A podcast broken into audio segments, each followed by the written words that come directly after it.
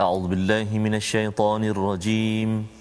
بسم الله الرحمن الرحيم. الحمد لله رب العالمين. الرحمن الرحيم.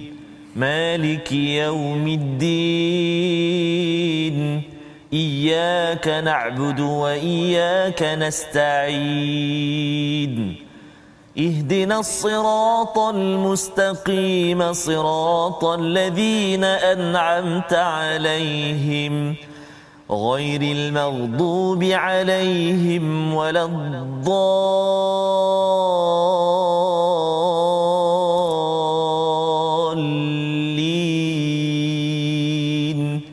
آمين. صدق الله.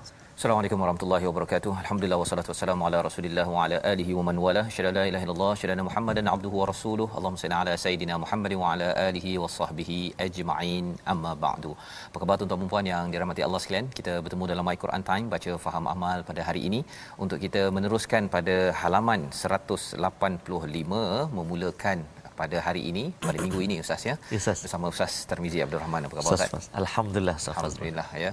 Terus ceria ustaz ya? Ceria ustaz. Bersama al-Quran ya. dan minggu awal minggu ini kita ya, nak memulakan ya Betul, menyambung sahas. kembali kepada surah al-anfal. Surah sahas. yang uh, penuh dengan uh, analisis Betul. daripada Allah Subhanahu taala ya. Kita sudah pun sampai kepada juz yang ke 10 masyaallah kali ini bila uh, 40 ayat terawal surah al-anfal seperti khutbah daripada Betul. Allah SWT kepada orang-orang beriman ya jangan uh, sekali-kali mengutamakan kepada anfal ya.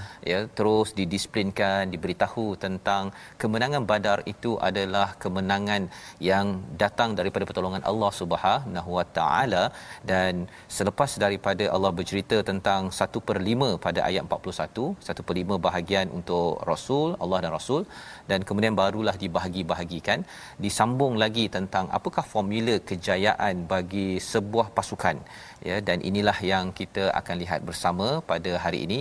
Jom kita lihat sinopsis halaman 185 Bermula daripada ayat 62 hingga ayat 66 menyatukan umat dan memotivasikan mereka untuk berjuang dan berperang. Sekali lagi kita ingat bahawa berperang ini bukanlah solusi paling awal tetapi itu adalah yang paling akhir. Kemudian diikuti dengan ayat 67 hingga ayat 69 syarat mengambil para tawanan menerima tebusan daripada mereka dan boleh memanfaatkan mereka. Jadi ini ada panduan daripada al-Quran untuk uh, tebusan. Tawanan yang ada itu macam mana ia diuruskan dengan saksama bukannya boleh dikelar-kelar, ditendang-tendang ataupun di di di uh, aniaya tetapi ada tanggungjawab yang tersendiri kepada kaum yang ditawan dalam peperangan Islam itu sendiri. Jadi sampai tahap itu sekali displaynya ustaz ya hmm. yang kita nak sama-sama baca uh, pada ayat 62 hingga 65 tapi kita mulakan dahulu dengan doa ringkas kita subhanakala ilmalana illa ma 'allamtana innaka antal alimul hakim rabbi zidni ilma. Tuhanku tambahkanlah untukku untuk kami semua untuk kita semua tuan-tuan ilmu bermanfaat menuju Allah Subhanahu Wa Taala. Jom sama-sama tuan-tuan share di Facebook dahulu ya dan kita bermula. Baik, terima kasih uh, Fadil Safazrul. Bismillahirrahmanirrahim. Assalamualaikum warahmatullahi wabarakatuh. Alhamdulillah wassalatu wassalamu ala Rasulillah wa ala alihi wa sahbihi wa man wala wa ba'da. Uh, apa khabar tuan-tuan dan puan-puan sahabat Al-Quran dikasihi Allah Subhanahu Wa Taala sekalian, ibu-ibu ayah-ayah mak kita uh, yang tengah bersiap tu makali tengah masak ke apa mudah-mudahan Allah terus uh, kurniakan kemudahan dan juga kesihatan uh, untuk terus kita berdoa kepada Allah Subhanahu Wa Taala balighna Ramadan. Mudah-mudahan Allah Subhanahu Wa Taala pertemukan kita sampaikan kita bertemu dengan Ramadan al-mubarak. Tak lama lagi insya-Allah taala. Amin lagi. amin amin. Baik. Um, kita nak baca hari ini Ustaz. Uh, tuan-tuan dan puan-puan uh, halaman 185 Ustaz eh? Ya Juz 10 dah Ustaz. Ya. Allah Akbar. Subhanallah. Ha. Masih lagi Allah beri kesempatan Alhamdulillah. Dan uh, halaman hari ini Ustaz, saya perhatikan uh, banyak uh, Ya Ayuhan Nabi. Ya, ya. ya Ayuhan Nabi, Ya Ayuhan Nabi. Uh, dan juga banyak juga kalimah sabar. Ha? Sabar. Ah, jadi pada hari ini tuan-tuan dan puan pasti ada apa yang Allah nak pesan nak sampaikan kepada kita. Jadi kita ikuti. Uh, namun kita mula dulu kita baca dulu ayat 62 hingga ayat 65 insya-Allah. Saya nak mulakan permulaan ini dengan uh, murattal bayati sah. Baik. Jom sahabat-sahabat Al-Quran semuanya. A'udzu billahi minasyaitonir rajim. Bismillahirrahmanirrahim. وإن يريدوا أن يخدعوك فإن حسبك الله هو الذي أيدك بنصره وبالمؤمنين.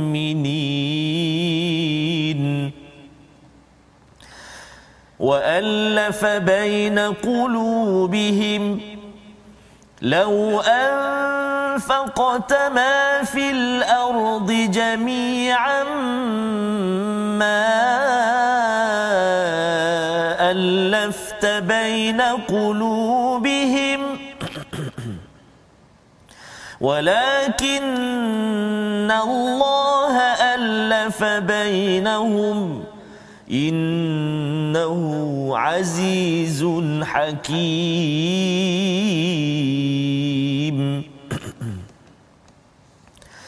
يا أيها النبي حسبك الله ومن اتبعك من المؤمنين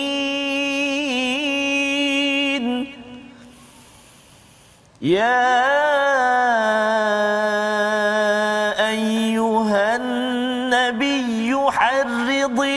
المؤمنين على القتال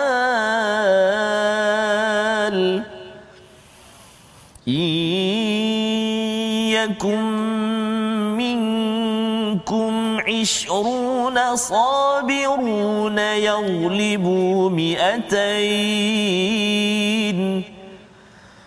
وإن يكن منكم مئة يغلبوا ألفا من الذين كفروا. مئة يغلبوا ألفا من الذين كفروا بأنهم قوم لا يفقهون.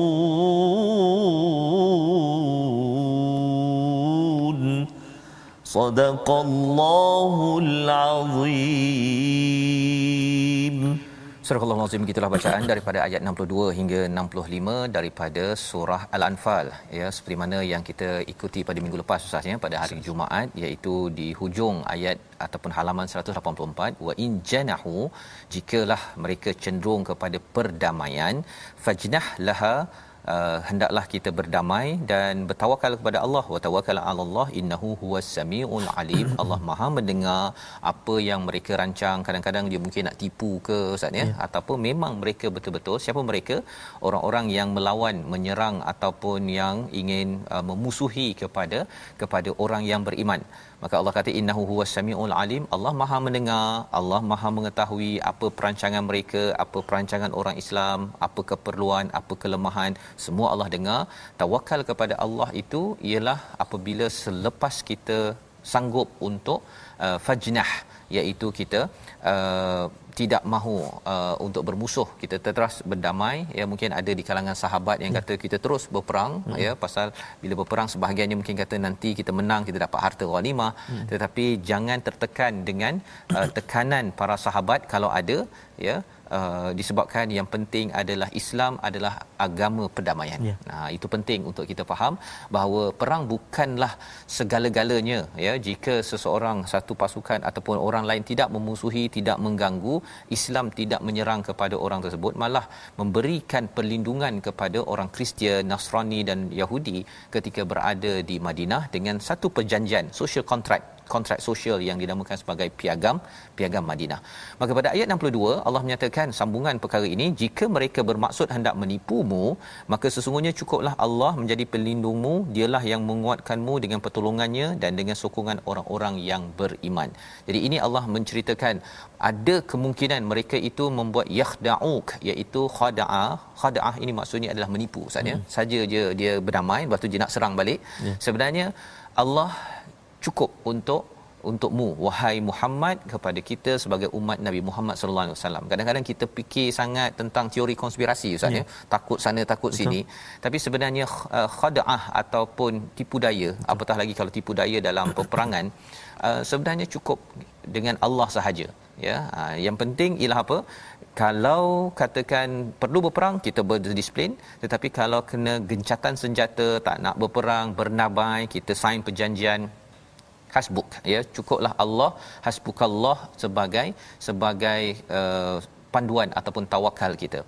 Huwallazi ayyadaka binasrihi. Ya Allah mengingatkan bahawa sebelum ini dalam perang badar ustaz ya uh, ataupun kalau perang-perang lain pun Allah memberikan uh, kedamaian ataupun pertolongan ya kalau perang badar itu uh, salah satunya rasa mengantuk Betul. ya turun hujan uh-huh. ya dengan itu rasa tenang rasa uh, uh, salam rasa sejahtera dalam hati itu walaupun yang diperangi itu adalah sekitar 1000 orang hmm. ya umat Islam hanyalah 313 selain daripada Allah memberi bantuan apa para malaikat ya 1000 malaikat yang turun itu jadi 1000 campur 313 maksudnya lebih daripada tentera musyrik Mekah itu sendiri itu yang uh, dengan izin Allah mendapat kemenangan di Yaumul Furqan pada hari dipisahkan hak dan yang batil. Hmm. Dan menarik di sini ada perkataan wabil mukminin ya Allah letakkan huwallazi ayyadaka binasrihi pertolongan Allah wabil mukminin. Ini adalah salah satu daripada pujian kepada orang-orang beriman di kalangan sahabat dan misi Nabi untuk menyampaikan tauhid ini kekal sampai sekarang. Jadi tuan-tuanlah sebagai orang yang beriman boleh mendapat status yang amat tinggi ini bersama dengan bantuan Allah. Maksudnya bantuan Allah satu tapi juga bantuan daripada orang-orang yang yang beriman. Ini satu pujian yang besar Ustaz ya. ya Bila Allah cakap bahawa orang berimanlah yang memberi pertolongan kepada misi Nabi yang kita rindui yang kita amat cinta untuk bertemu mm-hmm. perjuangan Nabi sallallahu alaihi wasallam siapa yang nak tolong Nabi orang beriman. Ha harapnya kita kan bila kita bercakap tentang kita nak memastikan semua orang kembali pada al-Quran, tuan-tuan share dekat Facebook, beritahu pada kawan, pada anak, uh, kita derma kepada tabung-tabung untuk memastikan Islam ini diangkat mulia di sisi manusia. Itu semua adalah apa yang dimaksudkan dengan wabil mukminin pada ayat 63 menarik ustaz ya? Ayat ini biasa kita baca wa allafa baina qulubihim. Allah lah yang telah menyatukan mengumpulkan hati-hati mereka. Masyaallah. Kalaulah kamu mendermakan apa sahaja di bumi ini hmm. semuanya tidak dapat menyatukan hati mereka. Walakinallaha allafa bainahum. Allah menekankan tentang perkara ini. Innahu azizun hakim. Subhanallah. Ya. Hmm.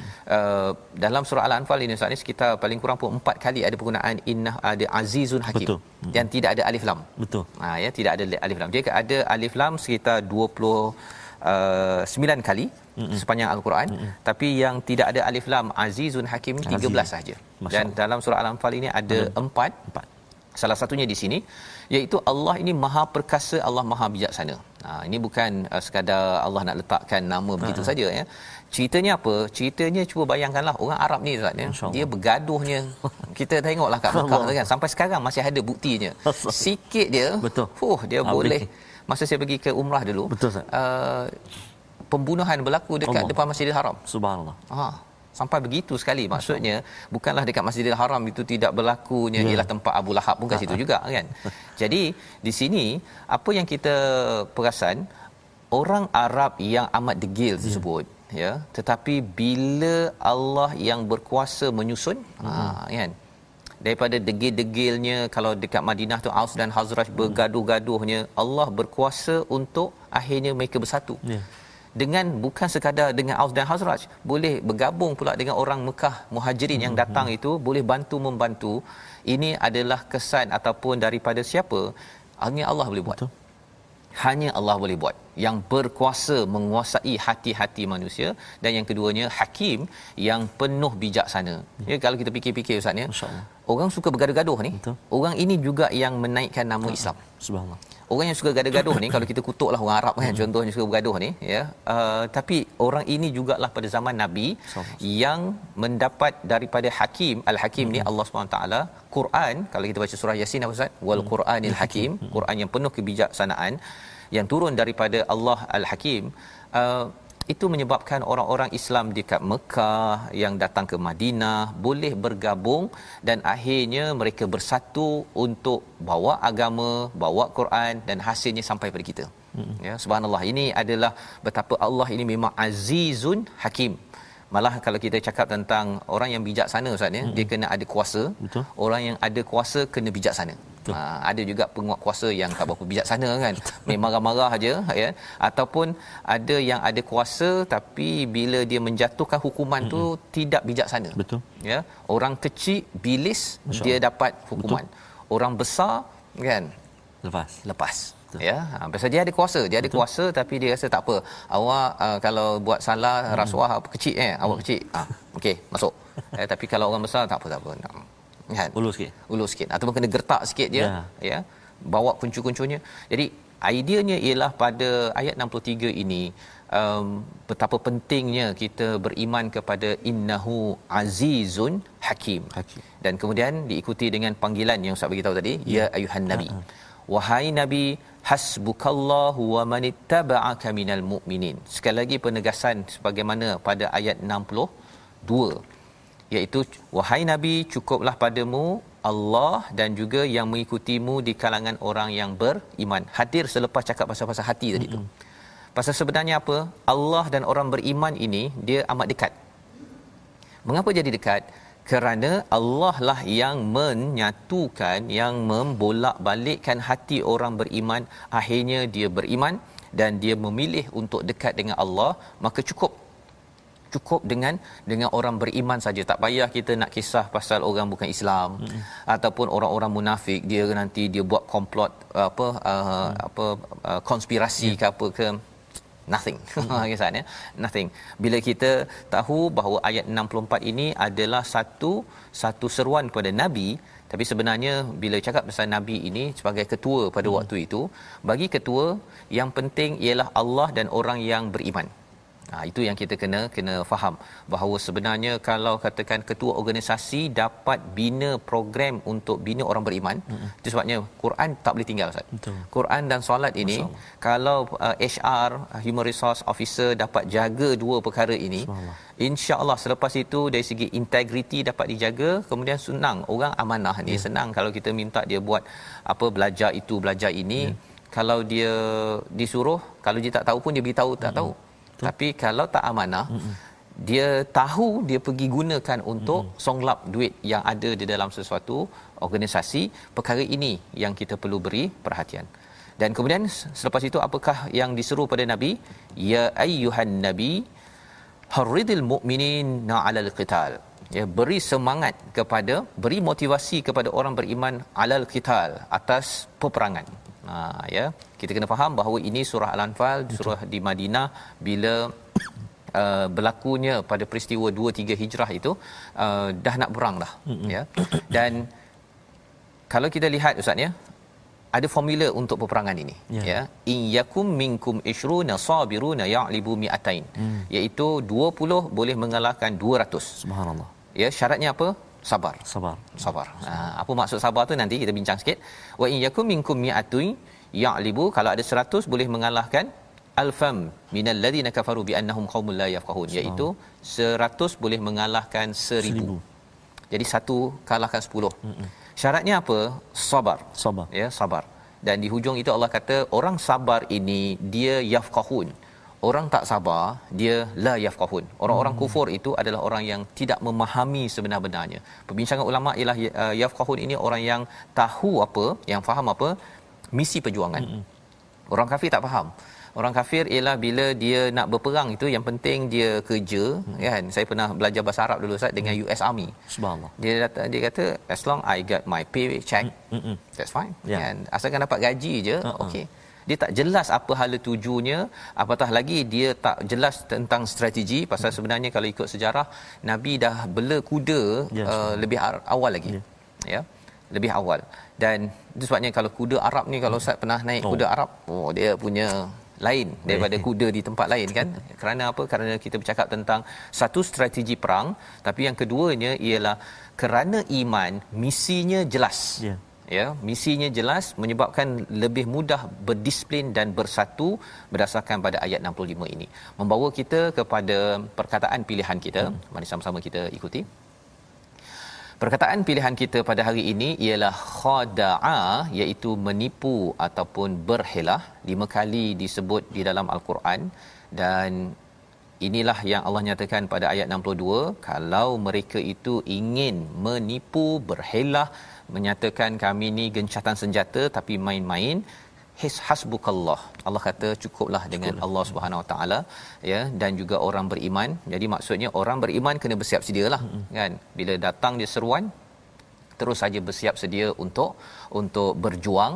Uh, tapi yang pentingnya ialah Allah. Masing-masing penebina hubungan ibadah kepada Allah itu adalah lambang kejayaan yang akan dikecapi dalam kehidupan kita sama ya kita perlukan Allah dan perlukan sokongan orang-orang yang beriman. Orang-orang lain tu boleh tetapi orang beriman ini kerana mereka adalah orang-orang yang betul-betul ingin berjuang di dalam dalam kehidupan. Jadi mungkin ustaz ya. ini adalah sebahagian daripada ayat 185 betul, ya yang ataupun muka surat 185 ini hmm. yang mempunyai pelajaran penting kepada betul, kita ya dan ustaz cakap tadi uh, dua kali ya ayyuhallazina uh, ya ayyuhan nabi, nabi ya hmm. uh, dua kali itu sebenarnya itu mesej kepada uh, pemimpin-pemimpin ya, ya seriusnya seriusnya hmm. ya satu tadi cukup Allah Betul. dan orang beriman hmm. maksudnya orang yang berdisiplin ini yang keduanya kena bagi semangat ya uh, untuk maklumat ini belum wajib lagi ustaz ni yang wajib berperang ni bila dah Fatu Mekah hmm. bila Tabuk tu hmm. uh, kalau surat Taubah Tabuk Tabuk, tabuk yang ini belum lagi wajib jadi itu sebabnya kalau tak datang pun bagi excuse tak da- pergi ha. tak apa ah. tapi tabuk bila nabi ada yang kata saya hmm. tak nak datang hmm. uh, nabi kata uh, hampir boleh tapi hmm. Allah kata tak boleh tak boleh semua kena pergi subhanallah ha itu yang kena apa kalau apa Ka'ab bin Malik hmm. dia tertinggal itu hmm. kena pulau subhanallah tapi yang ini pada peristiwa Badar hmm. Uhud ya benda ni masih lagi tapi semangat telah dikobarkan hmm ya semangat boleh dikobarkan sedang dikobarkan oleh ketua kerana apa kerana kalau tidak dikobarkan perkara ini uh, misi tak jelas mm-hmm. tak bersemangat akhirnya jadi kendur dalam perjuangan motivasi ini penting dalam kehidupan kita seharian. Jadi kita berehat sebentar ya sebelum kita menyambung kalau saya tak boleh kuat sabar mm-hmm. macam uh, sahabat-sahabat mm-hmm. ada pilihan lain tak? Mm. Kita sambung kembali dalam My Quran Time baca faham aman insya-Allah.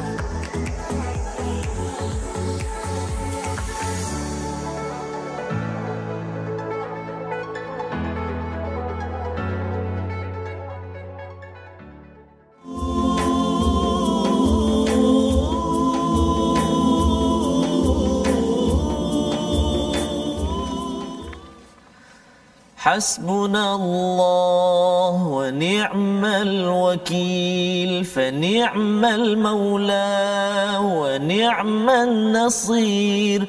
حسبنا الله ونعم الوكيل. فنعم المولى ونعم النصير حسبنا الله ونعم الوكيل فنعم المولى ونعم النصير cukuplah Allah ha, pegangan kita ataupun uh, kita kata apa Ustaz uh, pelindung kita dan hanya Allah lah pembantu sebaik-baik penolong kita tuan-tuan dan puan-puan. Selalu kita zikir kita ingat eh, hasbi Allah ni'mal wakil kan la haula wala quwata illa billahil azim. Jadi subhanallah uh, alhamdulillah kita masih lagi berada dalam uh, my Quran time. Diberi kesempatan kita hari ini uh, sahabat-sahabat al-Quran yang dikasihi oleh Allah Subhanahu wa taala sekalian syukur kita kepada Allah Subhanahu wa taala. Dan seperti biasa kita nak terus menyambung ulang kaji kita dalam segmen tajwid. Dan hari ini kita nak melihat uh, tingkatan-tingkatan uh, apa nama ni ikhfa hakiki sah eh? sebelum ni kita ada tengok kan maknanya uh, banyak kita bertemu dengan huruf-huruf ada 15 huruf 15. dia dan dia ada pecahan-pecahan tingkatan dia Ustaz kalau kita perhatikan uh, paparan uh, skrin kita iaitu uh, martabat uh, ikhfa Uh, iaitulah ada tiga. Yang pertama martabat al-a'la. Martabat a'la, martabat tertinggi. Kenapa? Kenapa? Kerana makhrajnya yang paling hampir dengan nun sakinah. Huruf dia ada tiga. Huruf ta, huruf dal dan juga huruf ta. Mataba min duni. Contoh. Min tin. Ha, maksudnya dekat uh, makhraj tu uh, makhraj tiga huruf tadi dekat dengan uh, apa nama ni nun tu kan nun mati tu ataupun tanwin. Okey. Jadi itu yang pertama martabat a'la. Yang kedua martabat pertengahan uh, ataupun kita panggil uh, martabat uh, apa nama ni adna. Ha, martabat terendah adna, martabat terendah adna kerana makhrajnya paling jauh dari nun sakinah. Uh, huruf dia ada dua, qaf dengan kaf. Uh, kan? Qaf dengan kaf. Man qatala. Jauh dengan nun kan? Di belakang uh, pangkal apa lidah kita kan? Qaf dengan kaf. Man qatala minkum. Kan? Minkum man qatala. Okey itu dua huruf ataupun kita panggil martabat adna. Dan yang terakhir yang ketiga iaitu martabat uh, ausat iaitu martabat pertengahan. Kerana makhrajnya berada di pertengahan. Uh, huruf dia tu uh, ada 10 uh, baki daripada huruf-huruf yang tadi. Contohnya huruf shin. Uh, insya'a. Contoh kan? Insya'a. Contoh huruf shin huruf jim kan uh, lepas ada lagi huruf uh, sin sad dad dha uh, itu pertengahan kan? Man zulim dha illa man zulim. Uh, jadi itu tiga uh, peringkat uh, martabat ikhfa uh, martabat uh, a'la martabat adna dan juga martabat awsat. Jadi itulah perkongsian kita. Dan yang paling penting dan mustahak bagi kita ialah kita mesti uh, praktikkan sebutan-sebutan itu tadi bersama dengan guru-guru kita. Jadi tuan-tuan dan puan-puan jemputlah untuk ikuti uh, kelas-kelas pengajian al-Quran. uh, kalau ada yang berserta dengan tadabbur dan sebagainya lagi baik. Maknanya kita samping kita bertalaki, kita memahami uh, isi kandungan isi kandungnya al-Quran insya-Allah. Allah Terima kasih ucapkan pada Ustaz Terbizi berkongsi tadi tentang uh, tiga tahap tadi ya martabat dalam uh, ihfa ihfa ya untuk kita saya pun baru tahu juga ya ada martabat. Ingat kan sama aja sapu sekali kan ya. Tapi rupanya ada perbezaan. Ya. harapnya tuan-tuan dapat manfaat ya daripada perkongsian daripada sebentar tadi. Kita ingin meneruskan pada ya, halaman 66 hingga 6 ataupun ayat 66 hingga 69 sebentar tadi kita sudah pun melihat bahawa satu boleh mengalahkan 10 ya. Lebih kurang uh, 20 boleh mengalahkan 200 ataupun uh, 100 boleh mengalahkan 1000 ya. ini bagi orang-orang ataupun tentera yang uh, sabarnya tahap tinggi maksudnya hmm. uh, tapi kalau yang rendah sikit macam mana ini sebenarnya apa yang kita bincangkan ini bukan sekadar pada perang tapi dia berkaitan juga dalam pengurusan organisasi hmm. dalam hidup kita uh, dia ada satu buku maksudnya hmm. saya pernah baca uh, The Art of War The oleh Sun Tzu ini Cina punya teknik berperang tapi digunakan dalam bisnes hmm. ya jadi sebenarnya apa yang ada di dalam al-Quran ini dalam sunnah nabi ini kita boleh manfaatkan ya contohnya bila bercakap tadi tentang nabi suruh disuruh untuk harridil mukminin iaitu beri semangat kepada orang beriman dan sabar dan juga uh, mestilah uh, yafqahun pasal bercakap tentang visi untuk berjuang ini dia kena jelas pada setiap masa Ustaz. Yeah.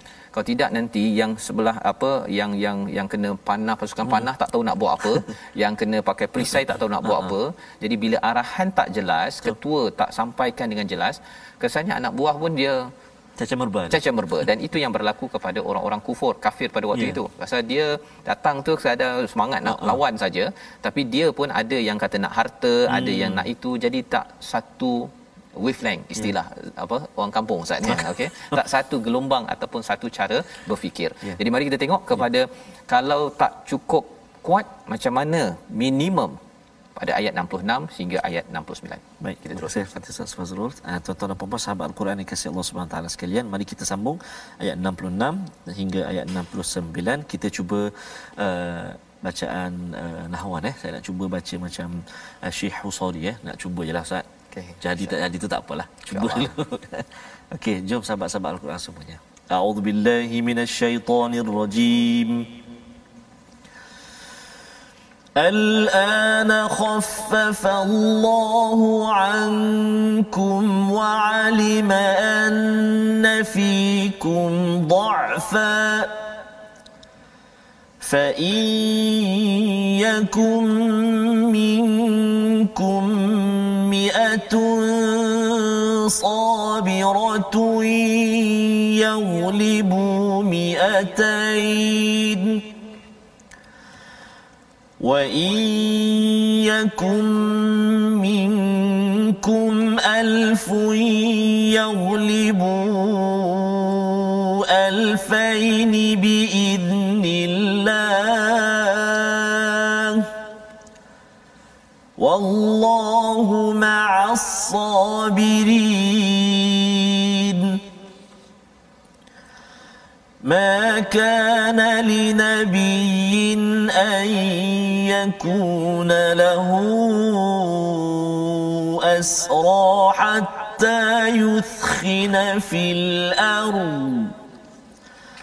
تريدون عرض الدنيا والله يريد الآخرة. والله عزيز حكيم.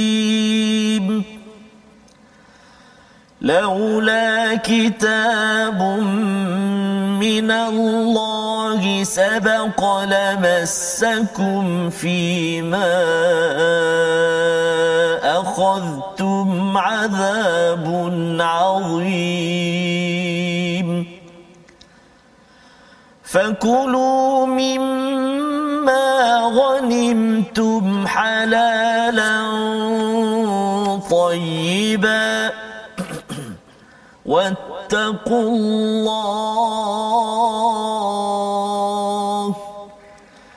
إن الله غفور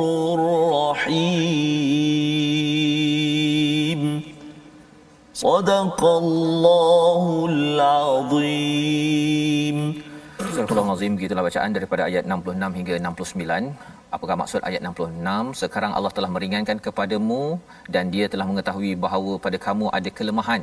Ya, istilahnya di sini adalah fikum ta'fa fa in yakum minkum jika ada di kalangan kamu mi'atun sabiratun ya'libu mi'atain iaitu 100 boleh mengalahkan 200 kali ini satu nisbah dua ya. ustaz ya hmm.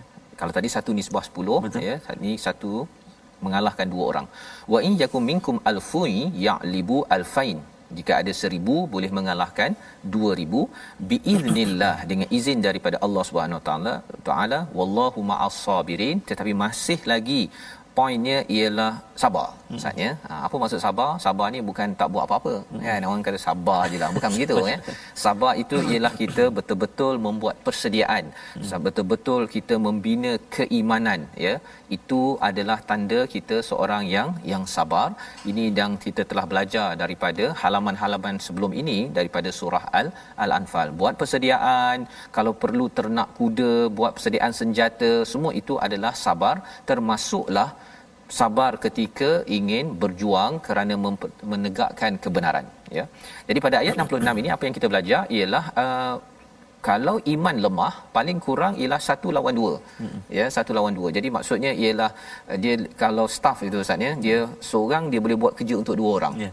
ha ya dia kalau ada lagi staff yang hebat kalau ayat 65 tadi hmm. satu staff satu orang pekerja tu boleh buat macam kerja 10 orang betul kan 10 orang punya kerja dia boleh buat. Pasal apa? Dia mahir apa sebagainya. Itu kalau dalam pengurusan.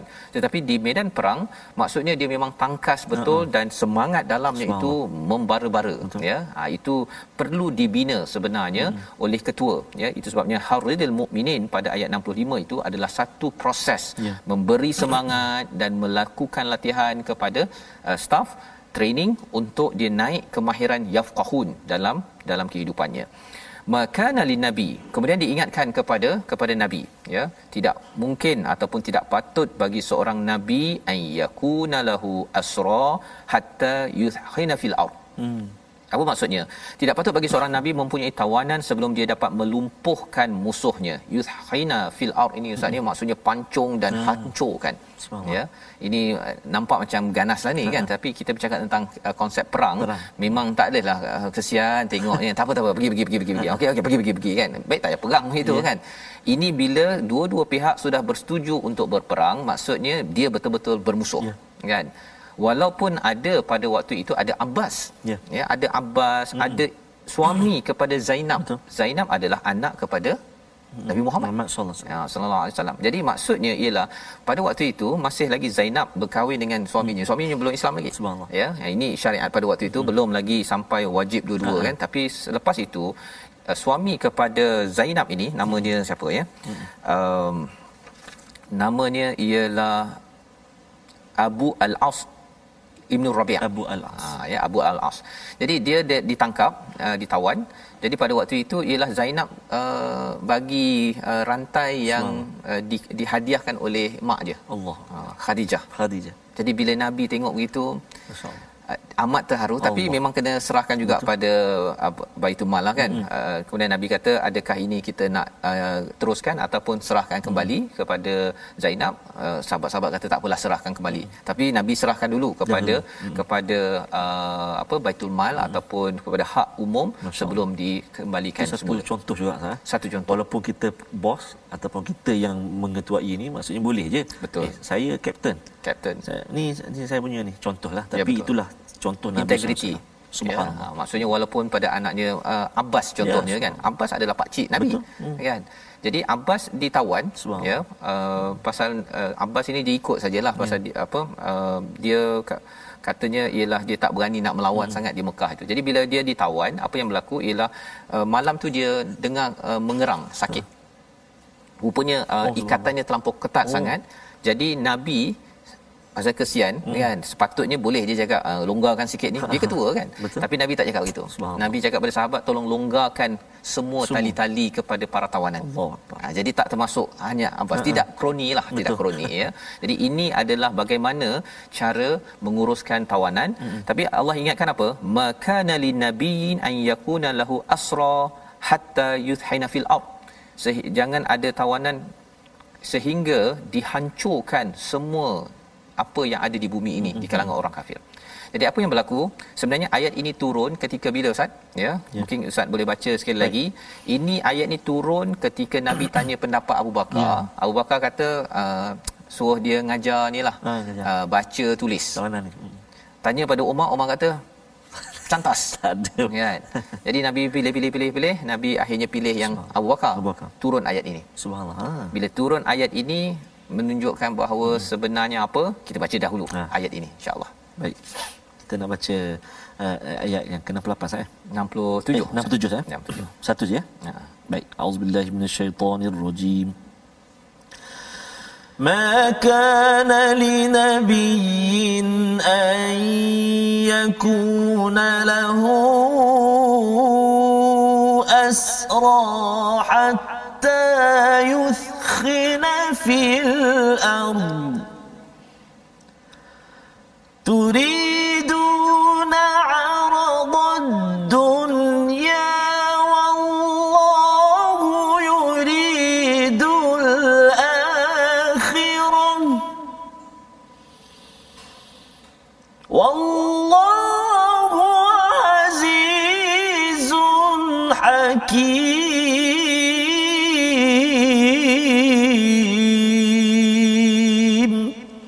Sadaqallahu alazim. Tidaklah patut bagi seorang nabi mempunyai tawanan sebelum dia dapat melumpuhkan musuhnya di atas muka bumi. Kamu mengendaki harta benda duniawi sedangkan Allah mengendaki akhirat dan Allah Maha Perkasa lagi Maha Bijaksana. Abu Bakar dengar ayat ini Ustaz dia hmm. menangis. Allahuakbar. Allah cakap turi du na'aradad dunya. Masya-Allah. Nabi pun sama. Ya. Nabi cakap astagfirullah astagfirullah. Pasal apa? Allah cakap kau ni nak dunia eh. Hmm. Ha lebih kurang gitulah. Cuba hmm. bayangkan ustaz ni kalau ada orang cakap kita uh, ustaz ustaz ni memang nak dunia. Dunia. Kan? Memang Nabi Abu Bakar habis surrender. terduduk ah Terduduk. Rupanya yang betulnya adalah pendapat Umar. Subhanallah. Sepatutnya kena cantas. Kan? Dan mungkin kata, "Ui, ganasnya kan." Wallahu yuridul akhirah. Allah yang uh, nakkan akhirat wallahu azizun hakim. Subhanallah. Apa maksud azizun hakim? Sama macam tadi kan? Ada innahu azizun hakim bahawa Allah yang berkuasa, Allah ni bijaksana, bukan berkuasa tak bijaksana, bukan bijaksana yang tak berkuasa. Jadi Allah tahu apa yang akan berlaku ya kepada uh, kepada orang Islam, orang mukmin kalau berbaik-baik sangat dengan orang yang bukan Islam. Mm-mm yang bermusuh ya kita bukan sekadar orang Islam biasa uh, orang bukan Islam biasa hmm. tapi orang bukan Islam hmm. yang bermusuh yang ingin membunuh orang Islam sudah tentu amat bahaya dan kita sekarang ini kita tengok di Uga contohnya ustaz ya yang orang Islam dibunuh hmm. dirogol diperkosa yeah. apa sebagainya itu contoh musuh Islam yang dia memang terang-terangan beritahu kami memusuhi Islam ha, kalau orang bukan Islam tak memusuhi okey Hmm. Kan kita memang memberikan perlindungan kepada orang-orang begitu untuk beragama. Tidak ada paksaan dalam beragama. Kita kena asingkan yang bermusuh menyerang dengan yang beragama lain. Beragama lain tak ada masalah. Hmm. Baik. Jadi di sini bila melihat kepada ayat ini kita belajar sesuatu. Sebenarnya uh, nabi pun kena tegur Ustaz. subhanallah Nabi kena tegur. Bila saya baca ayat ni rasa wah nabi kena tegur ni kan. Nak menunjukkan apa? Nabi bukan tuhan. Betul. Ha ya nabi bukan tuhan. Pasal ada orang yang kata uh, orang Islam ni uh-huh. mendewa-dewakan uh-huh. nabi. Tak. Kalau nabi tuhan tak adanya ayat ni keluar. Betul. Kan. Dan kalau nabi tulis pun buat apa tulis yang bahagian sini? Kan kena aku kena tegur dengan Allah kan. Aku dianggap sebagai turidu na'arad dunia kan. Tak ada. Tetapi kerana nabi ini uh, dibetulkan maksudnya sebagai hamba dan Allah mempunyai kaitan ataupun uh, hubungan dengan nabi untuk terus memberikan panduan. Persoalannya ustaz ya. Ya. Mengapa ayat ini tak turun sebelum nabi ha, buat keputusan? Ha kan boleh je Allah terus bagi. Ha. Sebenarnya Allah nak mengajar kita lah sebenarnya ya bahawa nabi tetap juga sebagai seorang hamba ya dan nabi uh, bermesyuarat hmm. ya dan dalam masa yang sama ialah ada ulama yang menyatakan turidu na'arad dunia ini nabi berancang untuk kemenangan di dunia. Hmm. harapnya orang bukan Islam lebih banyak tertarik kepada kepada Islam dan Islam akan menang. Okey ya uh, target itu okey. Tetapi Allah nak lebih daripada itu. Yeah. wallahu yuridul akhirah.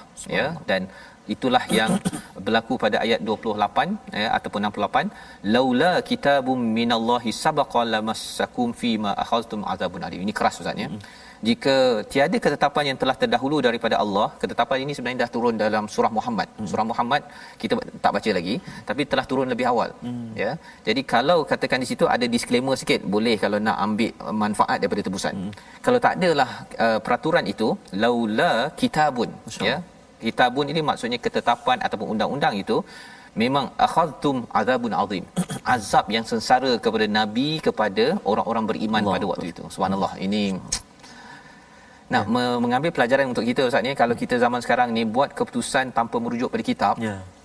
azab akan kena ya azab akan kena ini nabi dah berjuang untuk agama ni. Ini bukan yang suka buat lara hmm. tengok-tengok YouTube je setiap hari. Betul. bukan salah lah ya. ya. Tapi kalau tengok YouTube uh, perkara-perkara yang sia-sia uh, itu dah satu.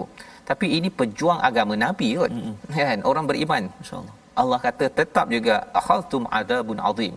Sebagai peringatan bahawa dalam kehidupan kita ini perjuangan ini surah al-anfal ni di strict sikitlah ustaz ya, hmm. ya. Memang kena betul-betul fakulu mimma ghanimtum. Maka makanlah daripada sebahagian rampasan perang yang telah kamu ambil itu sebagai makanan yang halal lagi baik.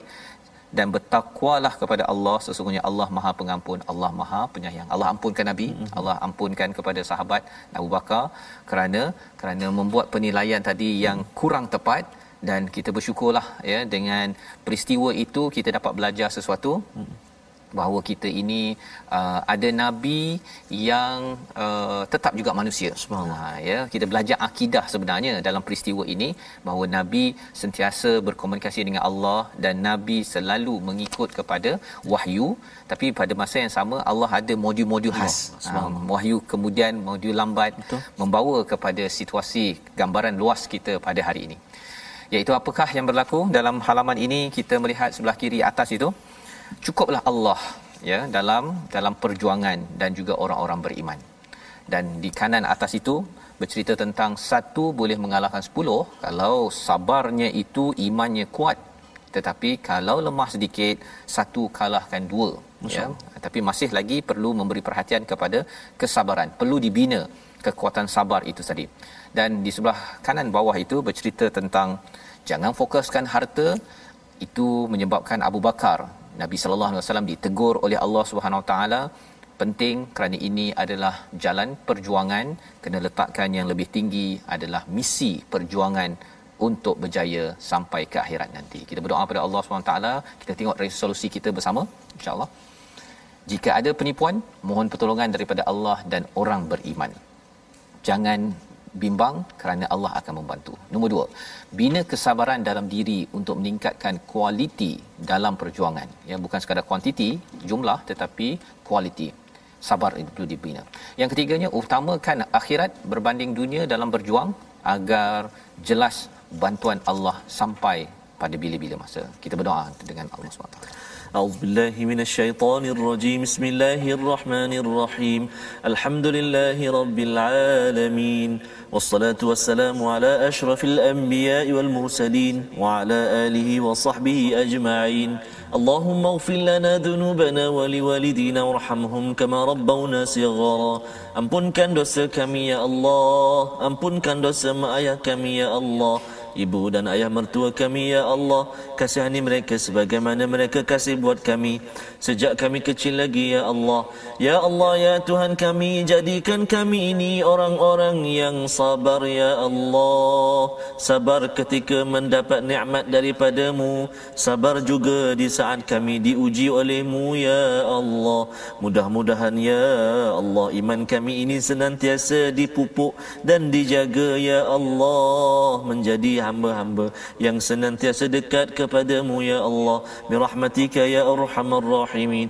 Jadikan kami ini pemimpin pemimpinnya beriman. Ya Allah jadikan kami ini yang dipimpin yang dipimpin pun yang beriman. Birahmatika ya arhamar rahimin. Walhamdulillahi rabbil alamin. Taqabbalallah Amin ya rabbal alamin. Moga-moga Allah mengabulkan doa kita untuk menjadi orang yang sabar Ustaz ya. Dan inilah yang kita ingin bina generasi yang sabar, kuat dengan iman dalam tabung gerakan Al-Quran sebagai satu usaha bersama tuan-tuan. Kita mengikuti My Quran Time, kita mengikuti pelbagai program, kita nak melaksanakan menyebarkan lagi atas sumbangan yang tuan-tuan hulurkan, atas cadangan tuan-tuan. Kerana kita penting menyiapkan generasi yang penting bersabar dengan iman untuk berjuang. Bukan sekadar di medan perang itu satu tetapi berjuang dalam keluarga dalam organisasi membina negeri negara ini. Kita bertemu lagi dalam jam 5 petang pada jam 10 malam dan 6 pagi. Rancangan ini dibawakan oleh Mofas agar kita terus membina generasi yang sabar berjuang sampai ke hujung hayat. My Quran time baca faham amal insyaallah